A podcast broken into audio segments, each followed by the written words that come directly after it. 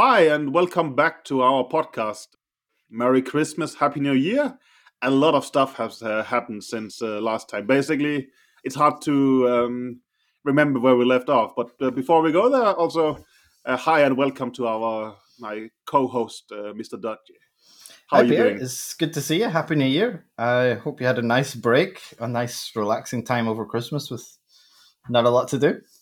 Well, there was the Rapid and Blitz, but I mean, you know, well, some of the others, as we will talk about later, do think Magnus gets help during the event. So that, of course, is flattering. But to be honest, it was a rather relaxing event from from me.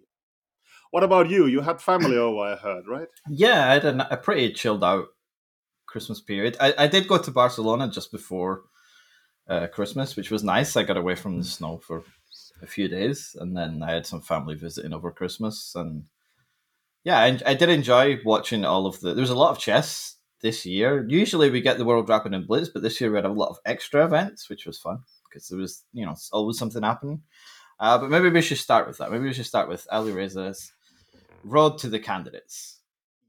He won a lot of games, which was good for him. There's been a lot of controversy about it. Let's start. You are basically a big fan of Alireza in, in this uh, controversy, right? Yeah, I, I believe he behaved not just correctly, but objectively the way that every athlete should behave. Like he maximized his chances to qualify for the candidates. I think, you know, the matches that he played were, well, they weren't rated, so obviously there was a problem there. but he played the seven round small open and won all seven games uh, just to ensure that he got into the candidates. And I think that's what everyone should have done. So just to recap it, Alireza needed to win. I forgot how many five, six, eight points, right, to overtake Wesley So.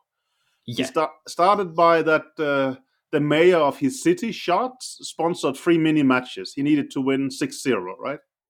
He needed to win 6 0, and he didn't win 6 0. He won five and a half to a and half. He started out with 5 0. He could actually have withdrawn and qualified, but he, he didn't. Yeah, I think he, at that point when he was leading 5-0, there was quite some who were speculating it was all fixed, right? Yeah, which is not. I mean, when someone racks up a score like that against a match in a match that's clearly been arranged for the purpose of him qualifying for uh-huh. candidates, I think the suspicions are fair. It's not unreasonable to ask questions there, but I think the fact that he drew the last game and didn't get to the candidates through that route proves that those games were just played against weaker players and he's better than them, so he wins. Like I don't think it's more complex than that. No, no, I think it's a good way to clear yourself. I think also, I mean, the the Topalov Kramnik World Championship match, people were also debating if Topalov were cheating, but he, he lost the match. I think that uh, kind of settles that one as well, right? So the first attempt by um, Alireza was a well a failure in the terms of that he didn't qualify. It, it was also a failure in that the matches ended up not being rated by. That, that, so that, it was it a bit of a waste did, of time. And they didn't get the rated. Wow, no. this is more or less uh, the first time in history that I, have heard about that. They simply thought that this was too unserious, or did they have some kind of my clause? my understanding, and I don't know if this has come out publicly, but my understanding is that the tournament was submitted incorrectly. Okay, uh, it was in, it was submitted as a tournament and not a series of matches, which requires different regulations. Ma- basically, the, the current regulations before the rules were changed in December is that a match had to be submitted 30 days in advance. Okay. And they didn't do that.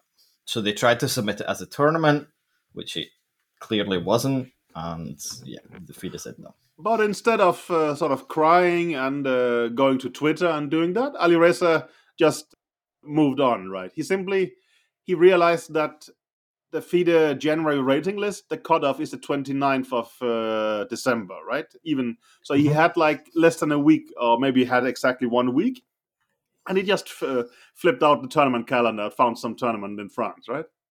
Yeah, that's basically what happened, and I think maybe he was a little bit fortunate that Kamsky also played in this tournament. Ah, well, that's because I, when he entered the tournament, I don't think Kamsky had enlisted, uh, but he needed him as sort of a bouncing ball to to grab grab some rating. Yeah, he he definitely needed at least one r- pretty strong. Ah, that was because of the FIDE cancelled. If the FIDE hadn't cancelled the previous one, it was basically enough if he won like two points. But uh, yeah, yeah, he needed yeah. to pick up a few points against Kamsky. And But he actually- honestly, like, I think Kamsky is probably one of the worst players to play in that kind of scenario because he's still incredibly difficult to beat. He loses like one game every two years. uh, the problem is that uh, I forget who you are. I was about to say, yeah, yeah, but that's because you played him in his peak years, like me. Well, you didn't actually play him in his peak years, but I mean, the guy, Kram, uh, the sorry, the Kamsky I remember was, of course, a beast like that. How he is now, I honestly don't know. But I, I mean, to say that it was a sure thing he would beat Kamsky. It's not. Of course, he was lucky. He got got white to some extent. That probably yeah. I think if he'd got paired with Black against Kamsky, Kamsky plays Yeah. some London, like I don't, this was going to be very difficult. To, I mean. I think he would still be a favorite to do it because he would go all in, but it would be a much bigger challenge. Now, as we saw the game, he got a nice position and he basically put pressure and crushed him in a way, right? So, um, yeah. Yeah. So, but also, I mean, it's maybe not the most honorable way, in my opinion, but I mean, it's completely legitimate. And I mean, well, you actually find it just very honorable that you. yeah, you yeah, I, t- I totally do. Like, I Yeah. feel like this is what players should do, and Mhm. I think it's. I think maybe there's a something of a generational difference at this Yeah. point between Gukesh and Alireza and the players who didn't qualify for the candidates because Gukesh basically did the same thing in that he Mhm. played two very strong round robins in December, but basically back to back. Um, and if he won either of them, he would qualify. He managed to win the second one because you know that was his goal.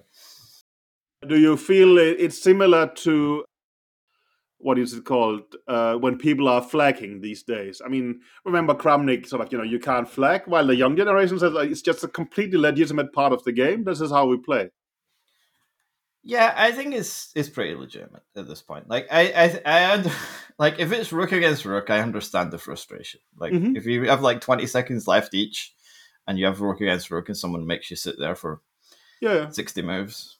No, but also you see, moves. But, you know, see like- in, in speed chess that they will run the, down the clock and uh, no one would care. Well, I mean, I think it's ridiculous, but it seems like everybody thinks, no, this is how we play. And well, if everybody agrees this is how we play, then it's how, how it is in, in a way. right? Yeah, as long as it's within the rules, I think it's fine. I mean, with the speed chess running the clock down, letting your clock run out to kill time, I'm not a huge fan of that because I think as a viewer, it's just Of course. terrible. Like, you will go and have a cup of coffee or whatever. But I mean, you you risk that it could, in a pawn ending, it could actually be for ten minutes. So I mean, yeah, it would would be bad. yeah, it's yeah. I'm not a huge fan of that, but with when it's within the rules, I Mhm. think the players Mhm. are basically Yeah. morally obliged to maximize. But I think chances. also the Chartres tournament, we saw quite some complaining. Rouen, or how it's pronounced in France, and my, my apologies. That was very little complaint, but everybody seems to think it was decent. Yeah. yeah, yeah, I think it was just a a nice little small tournament. I, I hope he goes back next year. yeah, yeah. No, I mean, I have to say I enjoyed the pictures because basically you see a top. I don't know if he's top. He's maybe only top ten by now, but he sits there playing. You know, uh, an extremely local tournament. You can see that. Well, people pay their entry fees. They buy their own cup of, of, of coffee, right? And it's a hall full of people. It's just like any kind of uh, local chess tournament as there should be. And then, well, Ali Reza is sitting there uh, qualifying for the candidates. But, uh, Yeah, I think, and I think all of that is just a net positive for chess. I think you know Yeah. having one of, well, possibly the next world champion playing against some seventeen hundred guy in a yeah, Christmas I Open, like I think this is brilliant. Like It- this is what chess feels- should be. This it feels wrong that you can qualify like this, but it was also charming in some sense. And maybe to round off the subject, but uh, it didn't seem to be too bad training. If the you know sometimes we say if you play weak tournaments, when you go on to the next super tournament, it's not going to work uh, because you will have lowered your level. But it seemed on the contrary, Alireza just keeping his speed. He's leading white by two out of two, right? So I yeah, thought it was a uh, bit. chess bit- is all about momentum. You just you get the ball rolling and you just keep winning. Yeah. Like, no, it's it, it- that is fascinating. Anyway, we should move on to less fun subjects. Or no, actually not. It's rapid and blitz is the next thing happening, right? yep. So, So, that we de- decent week for you, personally. yeah yeah that was uh, that was awesome and uh, I uh, you know it's uh, I wouldn't say that you congratulated me, but also it was not exactly me playing. But uh, yeah, I was Magnus second there, and um, that was great. They got to Samarkand, and despite, I would say, traveling logistics being quite difficult, it was a pretty impressive field. I'm just trying to talk Magnus' uh, performance up. I thought it was a good field, right? Yeah, I think only really Nakamura was missing. And Alireza for obvious reason. He had yeah. a bigger bigger event. yeah, he, it didn't feel like he was missing because he was still playing, but exactly know, he was playing elsewhere. No, Naka chose not to go, but everyone else who would contend was more or less there, right? And uh, I think, well, this Rapid and Blitz is so rare. I will praise FIDE, but this one has turned out extremely well. It's become a major event. I mean, basically everybody is going, and they seem to take it seriously. Yeah, it's it, it is a very good event on its own. I mean, I think they've been very consistent with mm-hmm. keeping the dates the same and keeping well, keeping Magnus playing. Like as long yeah. as you can get Magnus, you can generally get most of the top players. I, I, I would much prefer if it's if Hikaru was there, of course, uh, which I think is unfortunate. But you know, in general, if Magnus plays, it's usually a pretty good tournament. And also, like there was a bunch of top players. Like, yeah, it's not like it's not like there was you know Magnus and then we are down to like twenty. But I think that is more or less the rule. I also explained that to a lot of Norwegians. I mean, it well again, my my same coaching career is now the same. That well. A lot of us do great work, but it all surrounds us Magnus. If you take Magnus out of the equation, I mean, it becomes difficult. Also, I mean, Norwegian television is praising themselves for great uh, things, and and rightly so. But I mean, if Magnus decided to skip a year, it's not going to be great on Norwegian television. And it basically goes for everything that, well, he's a necessity for, for making these things uh, work as I, as I see it. But of course, there will be a, a time after Magnus and we will see. But I just thought the World Rapid and Blitz has grown. At some point, it was an event.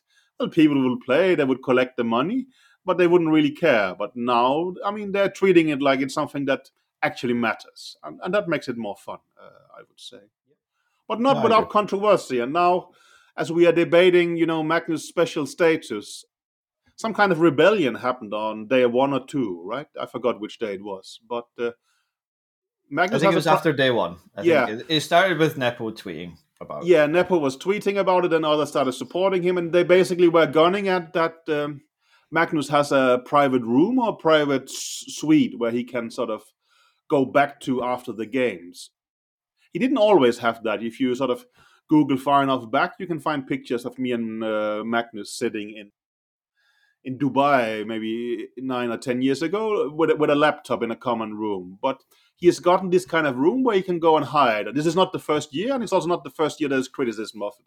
But this kind time, it, it kind of took off. And well, maybe as I'm so biased, you, you give uh, your opinion on this one. In general, I think it's fine because I think Magnus gets treated differently from all of the other players in terms of how much people harass him. But okay, but this is a sort of uh, it's a world championship. Everybody should have equal conditions. Will be the argument. Yeah, but also like there, like I mean, I've seen seen events where players are asking for pictures with Magnus. I've seen events where arbiters and organizers are also asking for pictures with Magnus. It's not just fans because like this is I mean, I know it's a world championship, but it's a very big field. Like, there's a couple hundred players in total. Not everyone is necessarily competing for the top spots. And, you know, some of them will go ask for selfies or stuff like that. And I think Magnus gets treated differently in those kind of settings compared to the other players. Obviously, the others get asked for pictures and stuff as well, and that could be annoying. But, like, I think Magnus is a different case. I do agree that in general the it should be equal, but also I don't think that's necessarily what the other top players want. I think the other top players also want either a private room or I think the the compromise is that some players were invited into the official VIP lounge. But again, it was only some players, so you know, they didn't really mind as long as they got something as well. no, I mean I remember back in in Berlin, which is the last time I was with Magnus for. I mean, uh, it's during Christmas uh, for a long time, and I was allowed to stay home with my uh, kids. Thanks for that, by the way. But then in, in Berlin, I mean, Magnus had a, a not a room for himself, but there was maybe like four or five players. I'm pretty sure Kramnik was there, and at least Nakamura as well. I don't know about Nepham. a little bit before he had broken through fully. But then they would have this kind of plays, and I think, well, the criticism from the players goes in two directions. I think one of them is that Magnus gets this rest, but I fully agree with you that, I mean, in a World Championship match with two players, they are obviously getting the same conditions, and that's very reasonable. When it's 200 players, it gets very difficult for Magnus. There's no doubt. As you say, he's chased all the time. He cannot get any kind of uh, free time and, uh, and sort of, of, of calmness. And this is a huge difference from say other sports. I mean, uh, well, Ronaldo can just go to the dressing room and, and relax and hide. Any kind of other sports setting is built like that. But chess is very different. We play five rounds a day. They have to wait for half hour between the game. And Magnus is literally being mobbed by other people. It's well, yeah. it's always been the case, and it's gotten worse recently. As you said, that well, I remember some stories. Someone say, "Well, why don't you go to the arbiter?" Well, it was the arbiter asking for for I mean an autograph. What should I do, right? And um, yeah, and that, that also there was a a case uh, like yesterday, I think, uh-huh. with uh, this young girl, this young English girl. She's eight years old. Yeah, uh, yeah. Bodhana she was playing in the European Blitz Rapid Championship, and or maybe it was the Rapid. It was Rapid or Blitz, I don't know. But she played against Nurgul Salimova, and I think it ended in a draw. Uh-huh.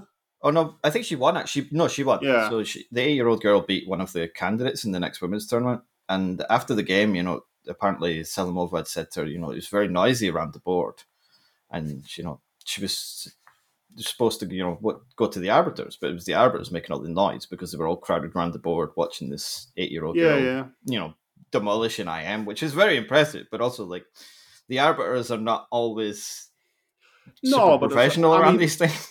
Well, they are to some extent appointment appointed if we should go in the criticism of uh, FIDE direction or well, they're not very well paid. It's a semi-touristic experience to some extent, and that's yeah the point is this is the premise it's built on. If we want to have a tournament with 200 players, with Magnus participating, we have to have some kind of balance. And I think balance is having a, a private room because, well, FIDE, the organizers, is not capable of protecting him. The players and uh, the mm-hmm. arbiters are not willing to let him in peace. I actually think it's a reasonable compromise that gives Magnus some advantages, but he also has some disadvantages. And uh, we are forcing him to live with them. I thought, for instance, that concept could be that every player could uh, buy a private room, and it would just be rather expensive. Magnus yeah, would do that, I, but I guess it depends on the venue and depends yeah, on what facilities there. But like, I don't, I don't really see a problem with like a VIP lounge for no. maybe the top ten players from the previous year, something like that. You like, I make... think there should be some. it shouldn't just be given to people because you know, no, I agree. You can say that.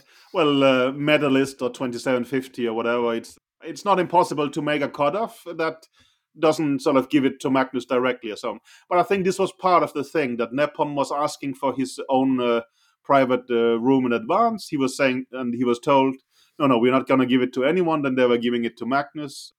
And of course, um, Nephom's case was a bit weakened in terms of that he was not doing too well and neither was Caruana, who sort of joined into the protest, but it was also quite legitimate and not the first time. So it's also somewhat of an unreasonable card to play towards them.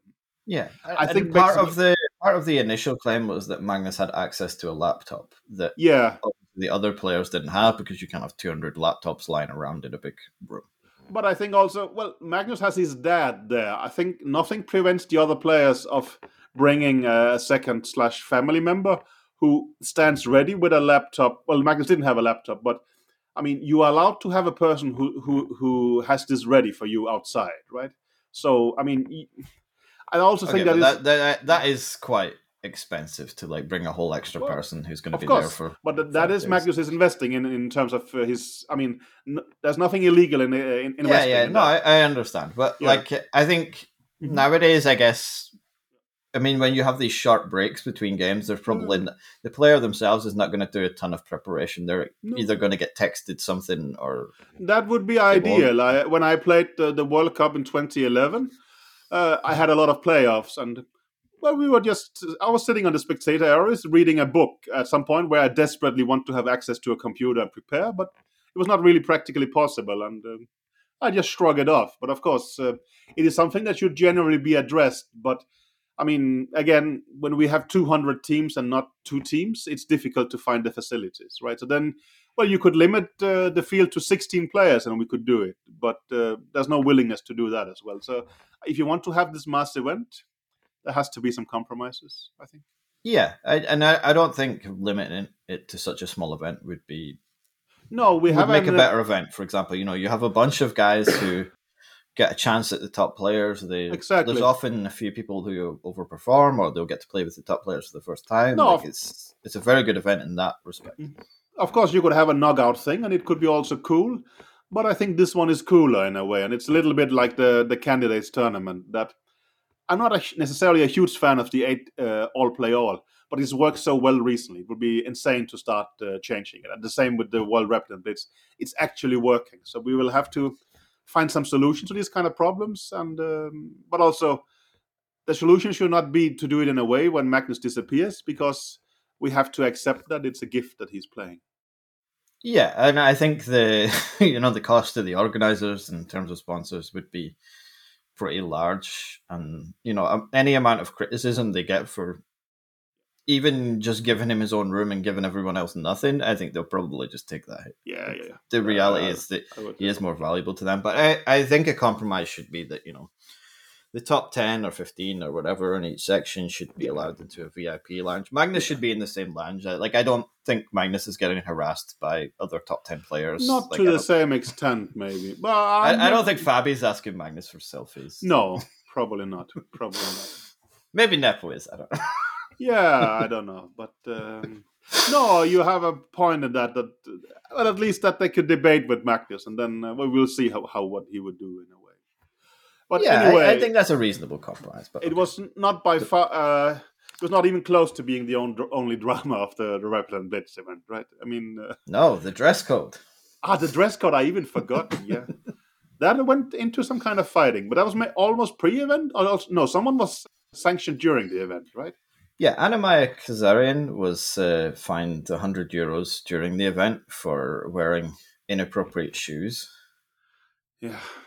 She was accused of wearing sports shoes. I did kind of Google how expensive her shoes were, and I don't think they're the kind of shoes you would play sports. No, I mean They it's were some pretty expensive. they are made to look like sports shoes in order to have a cool appearance rather than being actual sports shoes, right? yeah, I mean, they were designer shoes. They were Burberry. They were Also, incredible. the reason we care about is that the, the rule says no sports sneakers, but sneakers is okay. I forgot. Yeah, they, Uh, they said no sports sneakers, and Emil Sutovsky did clarify that it doesn't mean all sneakers. yeah. So I'm genuinely curious, like what sneakers qualify if, if you know, like 500 euro designer shoes don't qualify as desi- as you know dress sneakers, then what does? Like I have no clue. But also, I mean, from my perspective, is could we care about the hundred things that are more important first? I mean, we does this- could, yeah, yeah, but does this is no, no, um, no, not not us, but I mean, uh, FIDE in enforcing rules. You think this has any kind of relevance? I I don't know. I No. really I mean in the the open section there was definitely a lot of dress code violations.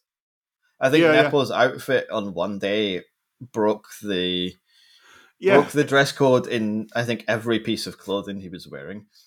Which I support by the way. I'm totally on board with this. I think Rapid and Blitz should have much more of a sports vibe than than classical. Well, I think both because I mean, if you play in a suit, you it's actually uncomfortable in terms of having to move quickly and so on and fo- so forth, right? Yeah, I think I, mean, from- it, even like especially in Blitz, like if your choice is like wear short sleeves or not, like you wear short sleeves and you take the fine. Like Yeah, yeah, yeah. No, no. I mean, I think that I will not say which event, but they had an event for if you're late for the game, you have to pay that amount of eu- euros. And I think as a joke, we, we always walked around with it in cash. So if they came, we could just okay, yeah, don't bother us. Here's the five hundred, right? But um, yeah, I, I I think you are right. If the fee, uh, fine is hundred euros, Magnus would much rather play in something that uh, helps his sporting uh, performance. But I think what you're also saying is that as long as they are not doing something that basically puts the game into disrespect. Let them dress however they want. Yeah, I mean, I think you know, uh, I mean, there's a picture of Nepo and Dubov playing, which I guess we'll get to that game at yeah, some point. we will. But also, like, they're both wear. Neither of them are following the dress code. They're both wearing jumpers, but they both look good. yeah, like yeah. the picture of them in that game, they're both wearing nice jumpers. They look great. Like there's nothing wrong with what they're doing, but it's against the dress code. And I like to think as long as people, you know, follow the spirit of the dress code rather than the letters, like they don't look like they've just Oh, but rolled out of bed. Like there should Yeah. be some flexibility. Like I we mean- should encourage the players to have some character. They're not bankers. Like we need to Mhm. stop pretending that they are. yeah, and also, well, and we should pre- stop pretending that having them look like bankers is to our advantage. It makes very little sense, in my opinion. Right? Yeah, yeah. It, it, particularly with fast chess, I think with classical, you can definitely say there's a different vibe. Like it, it, it can No. look different with them dressed a, very a world championship match with two players, we can uh, debate if they should play in a suit as such. I'm not necessarily a huge fan, but I'm f- fine with being in the minority. But a mass event like this, I mean, if you had 200 uh, male players going around in the same dress, it would look ridiculous to me. Yeah, and uh, I don't think the dress code was applied very sort of- consistently. which But so we can feel pity for for for her that she lost a uh, hundred euros. But to be fair, it worked out pretty well for her. She got an amazing amount of exposure, right? yeah, but it's I mean that's that, that's something at least. Yeah, But it's also yeah, not everyone actually enjoys that kind of exposure. Fair like it does come with a lot of criticism. It does come Yeah. with a lot of uh, no, no. I mean, also it must have been incredibly disturbing. Uh, no doubt. Yeah, yeah, I- and I, I watched her video recap, and she was clearly very upset Yeah, during the day. I mean, by the next day, I think she kind of got things together. But yeah, it's tremendously distracting. She had to run out of the venue, go buy a new pair of shoes. Like it was absurd. yeah, yeah. That's also should be understood that the players they don't play. I mean, they are living in a hotel, which is not the playing hall. So when you are told your shoes are not fine, well, you actually have a very sort of low practical problem that you have one, you are wearing a pair of shoes that are illegal. You have to go and find something else. I mean, it's uh, yeah, um, Yeah, and I mean, I think the reaction from the non-chess community was, you know, much more normal. Is that people were absolutely baffled by the idea Yeah. that you need to wear certain shoes to play chess, which Yeah. Doesn't. But also, really I'm sense. baffled. I mean, well, there must be feeding people in FIDE who sits there and say, "Okay, we're gonna take this case and just push it hard through." I mean, what goes on in their minds? I, don't get it. Uh, Yeah, I, I have no clue. I mean, Emil seemed to pass it over to the Athletes Commission, and the people Yeah, on the Athletes is- Commission denied that they had any interest in this whatsoever. So, like, I, it's also ridiculous. I mean, FIDE has been pushing themselves for this uh, dress code for a long time to sort of push it on to the Athletes committee. I mean, it's my impression if the Athletes committee said that, well, this is ridiculous, let's just do whatever we want, FIDE would not accept it. So, um, yeah. Yeah. Anyway, but um, okay, fair enough. Then we move on to, well, the big one. It's the Pomniachi against Dubov, but it was a protest, at least they- they say so, against something that happened earlier. So we should also explain that, right? yeah. There was a game that suddenly postponed the whole event for more than an hour. yeah, just about an hour. It was Yu Yang Yi against uh, Hong, I think. Uh huh. Yeah. and there was a complaint that the clock had stopped working, uh, so that Hong's time ran out. So he made an appeal, and it took them an, over an hour to decide whether or not the clock was faulty or not. Yeah, this seems extravagant to take an hour Yeah. To you know I mean, decide this. quite embarrassingly, I have myself postponed an event like uh, the the World Rapid in in Dubai for for this nine years ago. I was playing a game there, and we also got into some dispute. I was right for for a change, and and won it. But we basically debated for twenty minutes with the arbiters, and the problem is that that sort of uh, delays everything else. And uh, well, I was on minus something, so it had really little relevance, uh, much less relevance for the standings than, than this game had. So, of course, it is inbuilt in the system that this can happen. And of course, players needs to have the possibility to protest uh, in, in a way. But, I mean, well, I think it has to be like in football, right? So, you know, uh, he says the clock is not functioning, then the arbiter looks at it. and after one minute he says, "Okay, I ruled this," and that's more or less it. Or how how do you see it? Yeah, I mean, you can't hold up the whole thing for an hour. No, I Like, mean, not over something as relatively trivial as this. Like, Mhm. you know, if there was a cheating accusation, for example, I understand why that might take longer to establish what's actually happening, and people might be more emotional and things like that. But you know, when it's a And then we also in a le- The clock. legal situation already. I mean, uh, yeah, but when it's just a clock, either the clock works or it doesn't. Yeah. like you test the clock. If the clock works, okay, you flagged. Like you messed up.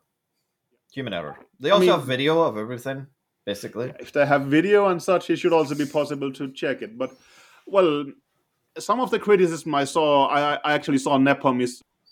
Well, there's just all these kind of rivaling podcasts coming out talking about FIDE, and now Nepom has has his own as well. Uh, quite interesting.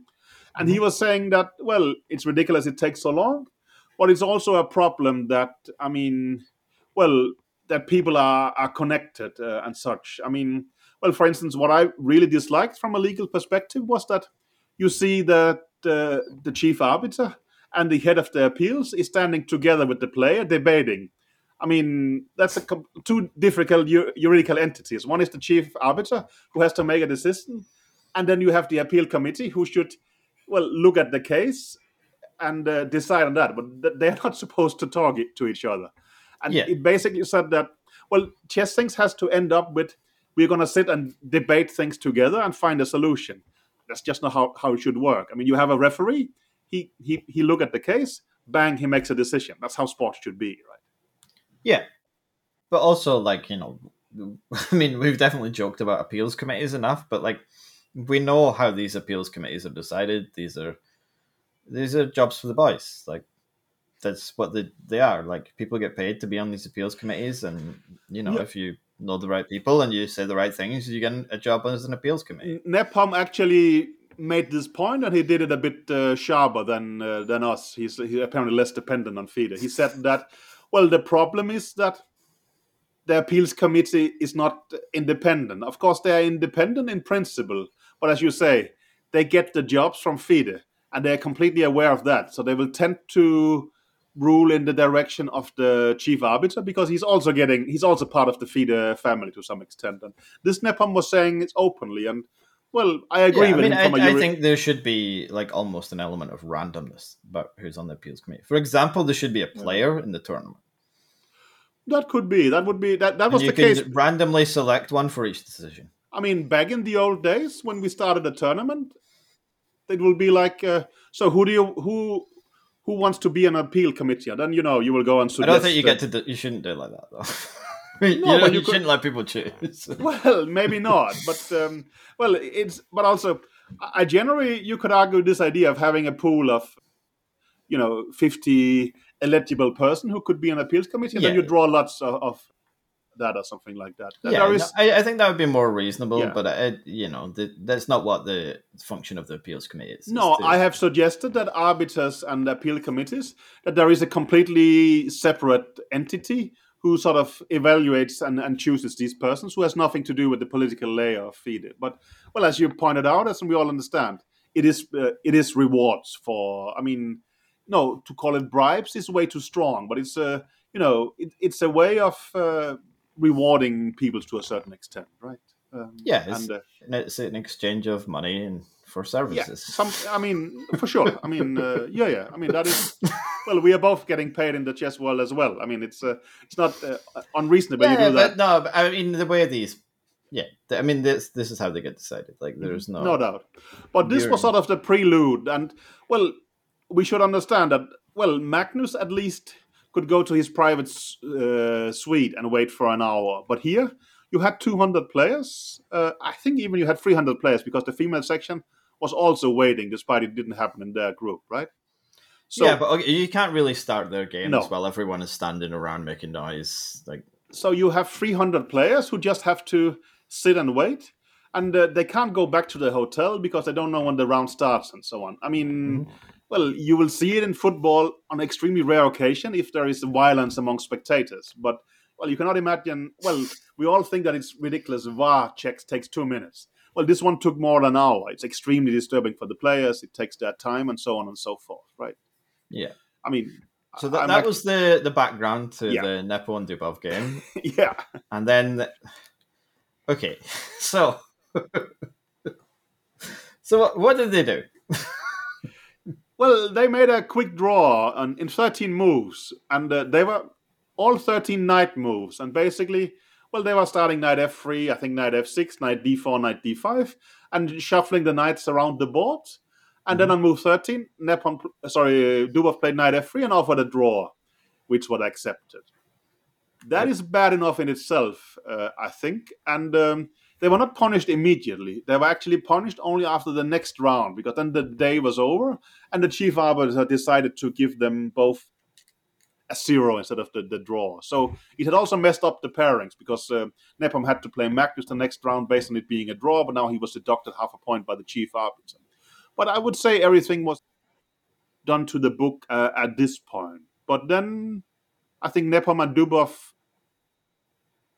they pro- protested to the appeal committee, which is also kind of straightforward. But I think also the players hadn't realized, and not too many had either. But um, there is microphones next to the board, right? So basically, well, I think that uh, you were basically saying if you were the players' lawyers, you would be a bit quiet because it was literally a confession on tape, right? Yeah, yeah. They they discussed what they were going to do before the game, and then they played the did it. moves on the board. So I don't think there's ever been a clearer case of a prearranged result. I think no, no. I think it'd be very difficult to defend this one. I'm kind of surprised that they even bothered to appeal. I think you know, they're lucky that they didn't get forfeited from the tournament. Well, I think that a Like- they are lucky they didn't get forfeited from the tournament. Uh, Magnus sort of said in a release he think it's okay they got punished, but it's good that they didn't get uh, forfeited. But I mean, forfeited for the tournament is one thing. You could also argue that we have video evidence of two players match fixing a game in a world championship. That would normally lead to a rather long ban, would be my impression. Yeah, I I agree, and also also it's not what I would want. I don't No. want either of those players to be banned, but yeah, I think it's it is very difficult to kind of make a case that they sh- there should be a punishment for that. I think zero zero is fair. Like they lose the half point each, and Yeah, I mean, what you know players it's clear that they were very upset by you know the way the tournament had been organized so far. They shouldn't have done it, but you know, like the reality is they're the But- pe- only people who lost out from it. So, But but do you really think that that argument holds up just minimally in court? That you say no, it was a protest. I mean, there's many violent. no, but I think you can make a case that Yeah, game fixing is that Yeah. generally it leads to one player winning and gaining So, an advantage over. you are saying that they are not trying to cheat. Well, they get some extra rest, but that Yeah, but I mean, get- if if they wanted to just rest, then they could just agree a draw immediately, Yeah. as many other players did. Yeah. so you are arguing that sure it is match fixing, but this we still believe happens all the time. Mm, and I, I, mean, would it's, say it's match fixing, and in in cases like this, I think that it, a zero zero is an appropriate punishment for this. Yeah, and kind of well, I would argue that normally we say, sure, this game is obviously match fixed, but we don't have evidence. Well, this time we actually do. But then, of course, we can debate. I mean, uh, how hard should we hammer them? And I say that if we only give them a zero, we are saying this is not a very serious offense. But that's basically what you're saying that uh, pre-arranging a, a game as a draw. No, no, I think I think uh, losing a half point is a pretty serious Yeah, punishment I- world championship. Theoretically, think- it cost uh, Dubov the world championship, so fair enough. yeah, yeah, I think it's a it's not kind of letting them off lightly, No, hmm and it's something that happens very rarely in chess for players to just be defaulted. I mean, uh, and you can definitely kind of consider whether they should be fined a certain percentage for the prize money as well. But I, I don't yeah. think this kind of thing is like it's clear that, like you know, there are there's very malicious forms of match fixing, and I don't think that's what was happening here. Like Mhm. they were, no. they were both being incredibly dumb.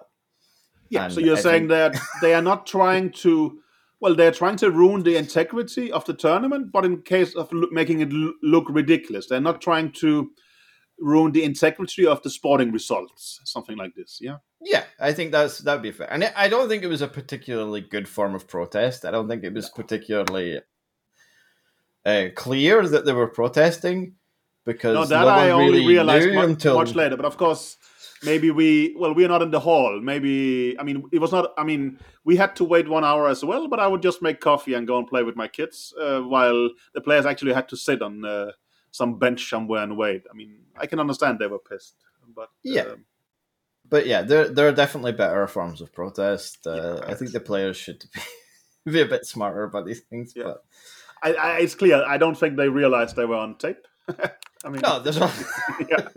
there is also that. But Yeah. yeah. I mean, I guess you know, you live and learn.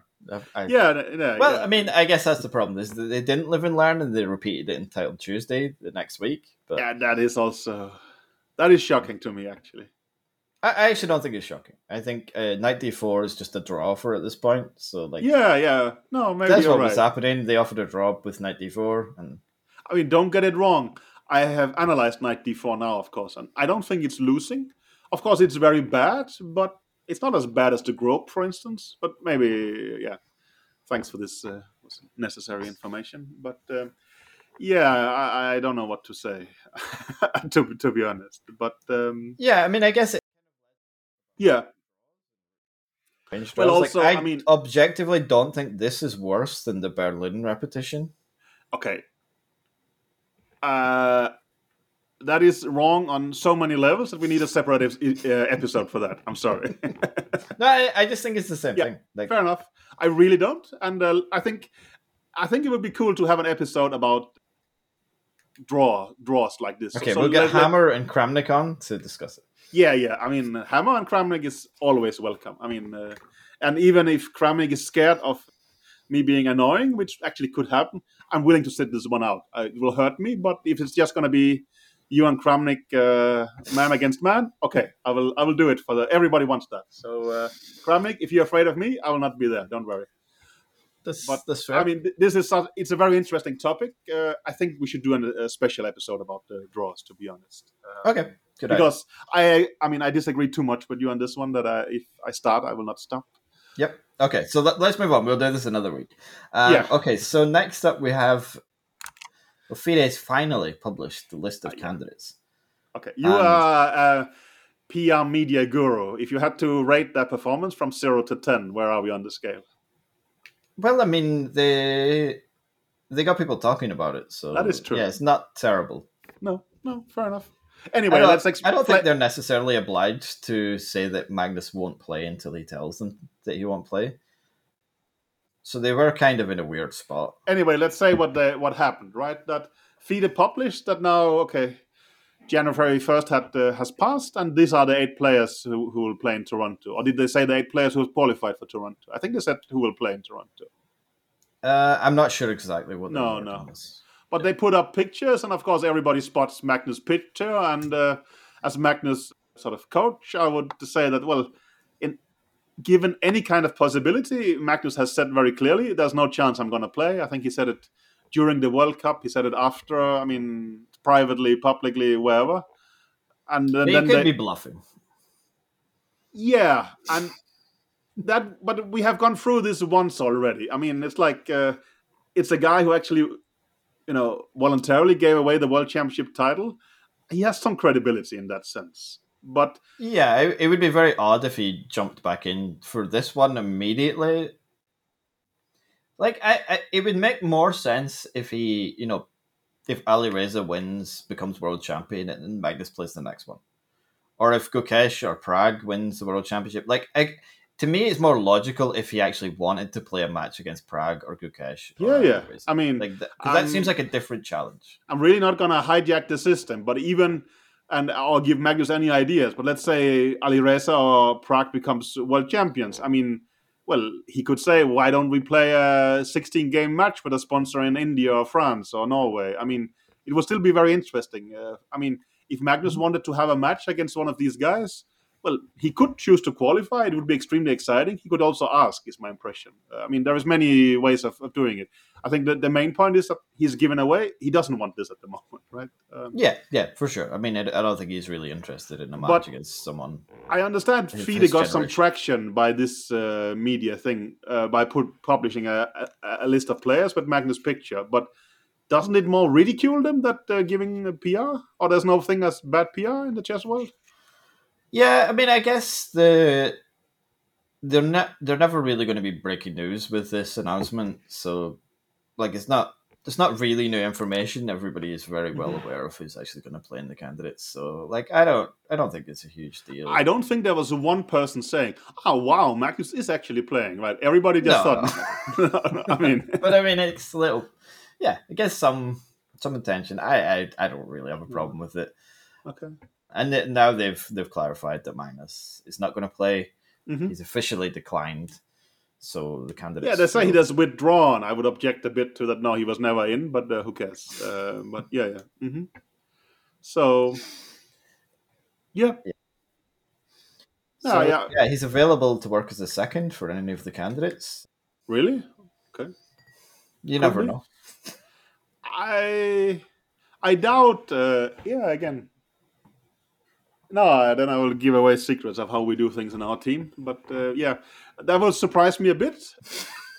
I'm actually going to a, a camp with him tomorrow, but um, I've been told to bring my golf set. That's as much as I know. So I'm. I don't. No, no laptop, just the golf. No, I have a laptop I will have for, for, for myself, but I have instead of booking a suitcase, I've booked a golf bag. So I mean, at least I hope there will be some. And uh, uh, well, I think he um, he seems to be there with uh, Howell now, and they are posting uh, pictures where they are both sitting in uh, either a light shirt or without any shirt on. So it seems to be in pleasant uh, climate. So it, it, we're probably going to the south of Spain. A short trip for me, but um, for him probably a longer camp. Uh, and, Okay. so that should be Nice. be interesting. But I you don't allowed to say what this camp is aimed at, or no? Well, uh, if I knew, but uh, I don't know. Well, his next event is in Germany, as far as I understand. Right? There is this yeah, Chess 960 event in uh, uh, at a sort of seaside resort in the north of uh, Germany, and uh, I think it's going to be very strong, if I remember correctly. yeah, I it's think that, incredibly strong. I think maybe Ding's Ka- playing. Ding, Caruana. Caruana, Aronian. I think Gukesh plays in this one as well. yeah. I would Um, assume Keymer, since it yeah. is Germany, and a couple of more, but I've uh, actually forgotten. Nepal plays as well. Really? I'm not. Maybe I'm I- wrong. I think not, to be honest. I could be wrong. Yeah, I, no, it's to say if I hope so, not. It's, but it's for some. Uh, no, I, I- don't think he is, to be honest. But, but um, that should be interesting, and it's 960. And well, you can see on the picture that Howl Magnus is uh, playing a, a chess 960 game with him. But from from our perspective, the exciting thing is that it might be the first time in history that uh, extremely st- strong world elite players will play chess 960 with classical time control. I never think that has happened before. This has been one of Magnus's basic points that, well, actual chess is so well explored. We should play it uh, in the rapid format. On the contrary, chess 960 is so complex and so unnatural for chess players that Mhm. That it has to be played with classical time control. So this will be an interesting experiment. And uh, Yeah. I mean, we didn't go into the Kramnik details, but something that would be interesting for me, for instance, is that well, we are we are publishing all these percentages. How much are these percentages actually dropping if you start playing 960? I would assume they drop quite considerably, and uh, so this actually would give you an idea if you think this is a reliable stat. How much worse does human become in chess 960 compared to uh, normal chess? I mean, maybe Magnus plays at 2600 level, which is already pretty good, but it's still a, a considerable drop for what he normally does. This uh, will be interesting. to Yeah. see. I think yeah, I think some of the the previous Chess 960 games, I think occasionally players have drifted into very unusual positions and just played really way below their normal I mean, you have level. you, you have seen White being lost at move six. At I mean, well, if you were lost at move six with the White in a classical game, I mean, it would be really embarrassing, right? I mean, Yeah, but it's I guess it's just you know you get into a unique position and Yeah. you, just, you can't rely on No, your th- that's the point in chess. Like we, we know it so be- well, and no, that's going to be interesting to see. I mean, it can end up a bit embarrassing for the players uh, and um, and such. But this this we will have no. This I'm looking forward to, and um, Yeah. So the I mean- the full field is Magnus, Fabi, Ding, Alireza, Keymer, Nodirbek, Gukesh, and Aronian. it's extremely strong. Nakamura and So is perhaps missing of those who have done thing uh, pretty well in chess 960. Perhaps I think Sam Sevian won this uh, last St. Louis event uh, as well, Mhm. and of course Gary would would be very welcome, but maybe uh, as well. He, Gary is also a huge fan of Chess 960. I actually think that if both well Fischer kind of invented it and it, Magnus and Gary likes it, this says something. I mean, so so that that's. I think we're gonna look at some chess 960. We're gonna play some golf, and uh, ah, it's not a not a bad job I have. Also, I mean, you are probably the wrong guy to complain with, but here in Lithuania we had uh, minus 20 a couple of times recently, and that is tough on me. But this is just how you live, right? Yeah, I think we're about minus twenty today. We but we did have a, a patch of about five days where we were very close to minus forty. Okay. like But you know, like like minus thirty five, but then minus forty with the wind. But maybe you are so your houses are so used to it that you can actually manage. Because for us, uh, temperature started dropping inside and such. I mean, Oh no, inside we're fine. Like there was Yeah. no real problem. But like at that temperatures, you can go outside for like five minutes maybe. Yeah. and then you start to. this this was a big thing for me when I moved to Lithuania from Denmark. Because well, we do have the Gulf Stream in Denmark. Temperatures will drop, but not below minus ten. And the first winter here, I will just go in my jeans and go for half an hour walk.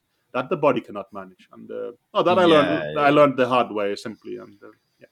You have to be So- careful. Um, but Yeah, yeah, this on- was a very unique. This is the worst. It's the coldest it's been for like ten years. Yeah, no, we had it the same. I mean, it seems like it's been it's, it's been tough, but I mean, probably you're right that you are living so north in Sweden that uh, I mean, you have actually well, you had to set yourself up to manage these kind of things, right? So Yeah, in general, like houses are incredibly well insulated. They're very warm. There's no problems with that. But I- even at, that, at those temperatures, like infrastructure started to struggle. Like they couldn't uh-huh. they couldn't use buses. They couldn't use even like even snow blowers didn't work at that temperature. okay, yeah, no, fair enough. I mean, But yeah, I'm escaping the snow also this week. I'm going to a little northern town in the north of the Netherlands on Wednesday. ah, that is true. Actually, yeah. So you're saying the big thing is not sunshine. that- it's actually weird that uh, I have forgotten that because Mr. Dodgy is lucky enough to go to a place that I have spent more than half, half a year of my life in. It's the maybe the coolest chess event there is, the Wijk aan Zee thing, right? So yeah. I mean, you're going to a small seaside town in January that's basically blocked off from anything but chess players. It can't get better than that, right? Yeah, it sounds great. It'll be Yeah, it'll yeah. be nice and warm, relatively speaking. It'll be you know, it's the first time I've been, so I'm very excited. Oh, really? You've never been? I've never been. No. Wow. So when I say the you know the Italian restaurant or the Kleine Switzerland, you have no idea what I'm talking about. No Okay. That's cool. Oh, that you will uh, enjoy. Oh, I'm not sure they will, but for you it should be a great uh, experience. So this you will tell us all about later. I'm sure that, and I think. As Tony Miles wrote someplace, if there's no controversy, well, the chess journalists have to make them themselves, right? So, I mean, Yeah, can that'll cut- be my goal while I'm there. I'll try and make some controversies. good, good. I I'm saw hoping that. that, that Ding Liren, you know, he last year, I can say he picked his second, so I'm hoping that you know this time it could be the same. Ah, he could take you as a manager. I mean, that would be a match. Uh, yeah, that would be fun. Um, also, people said that he should choose a second. I thought he's grabbed the best one there is. It was just a match made in heaven with him and Rapport. I mean, we won the season two of that one. I thought. Yeah, I, I mean, I, I don't think I don't see why they wouldn't work together again. No, like no. I, I mean, you cannot stop after that, in a way, I would say. And also, well, to round it off with some good news, Ding announced that uh, he's back and he's going to defend his title. Well, of course, it would be fun from my perspective if he, you know, FIDE lost another world champion. But Ding said, no, I'm back, and that's it, right? yeah, he seems. I mean, clearly he needed a break, like that's for sure. But Yeah. he seems to be back. He's he says he's definitely going to defend his title, and I think know, people probably underestimate the psychological burden of suddenly being world champion. That's not something we all want. Uh, well, or some of us cannot even aspire to dream of, but uh, it does have some kind of effect, right? Um, yeah, I mean, like it must be very difficult to motivate yourself after winning it because, like, what do you do next? yeah, There's- yeah, yeah, yeah. I mean, also it's going to be downhill from from here, right? I mean, uh, and such, and also, well, for Magnus when he became world champion, maybe it was not a shock because he's been the best player in the world for a while. Ding didn't have that experience, right? So yeah, it was. Yeah, and also like the, the age difference, you know, like becoming world champion at 21, 22 is very different from doing it at 30, I can. im- Yeah, yeah. No, um, I mean, it sounded. It must have been a distant dream for Ding, but I don't think Ding thought that he was really competitive with Magnus, for instance, and such, right? So interesting. Yeah. He started with two draws, be- right? But Yeah, he uh, started with two draws. but, Uh, yesterday, a fairly quick draw as well against Donchenko. yeah, he was slightly out prepared with uh, with white. It can happen, and I think the other draw with black there was not much. I mean, he hasn't really gotten to play chess yet, in a way, right? I would Mhm. say so.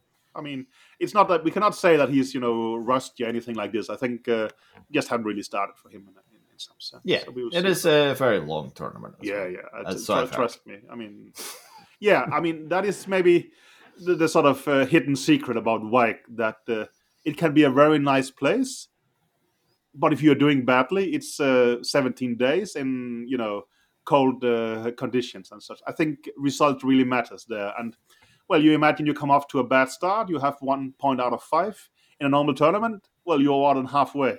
In Wijk, not at all. I mean, you can really get uh, pounded badly there. But uh, well, we'll see. So mm, good. Okay, we have to start packing for going to the south, both of us. So maybe that's yeah. So, well, I'll. Uh, I hope you enjoy your trip, and I'll, thanks. I, I, I promise you I will, and uh, I hope also that uh, Wijk will enjoy yours. So Yeah, I'm. I'm sure it'll be very interesting. I did miss the, the the protest that was there on. but did on it the happen? first day. I saw that uh, they were. I think they blocked some roads. I th- I thought it would be incredibly funny if that was the the day that I went to like and you know, Yeah, yeah, yeah. like, literally blocking the roads to stop me. But you know, some But they were sometimes not everything works for me. But they was it chess related or it was it was Tata Steel related, right? They were. yeah, I believe I believe they were protesting against. No, I that think uh, some previous years they were going after Tata because there was pollution within the city that was affecting people and such. I mean, uh, well, of course, us chess players are very happy about the, the steel factory there because they are sponsoring chess, and I think generally they strike me as uh, very thoughtful guys. But of course, uh, some locals will protest at, uh, at times. And, uh, yeah, it's well- always tricky to manage the balance. Yeah, yeah. um, and, uh, but, I, yeah. I well, we have no clue, and also for us, we're just guests there for two weeks every year, and are treated like uh, royalty at least if you come as Magnus second. So um, it's hard to be objective there. No, I, I assume I'll be treated the same way. I would assume. I mean, you are going to be picked up in a car and this kind of stuff, right? I mean, uh, I would in the airport. Well, yeah, but it's more, you know, my friend's friend is going to pick us up. so- Ah, okay, okay. I, d- enough. I don't think the organizers are sent. no, But they, no. they have been very nice to invite me. So I'm sorry. With us, they come with a sponsor pause at least when we go to to to the games. But once, I'm, yeah, I'm not getting that. once there was only four spots in it, and um, we were five people. So I took the bus, but it was also kind of interesting. So I mean, yeah, worst things could happen. Anyway, okay. Well, take good care. Thanks a lot. see you next week. Cheers. Cheers. Bye bye.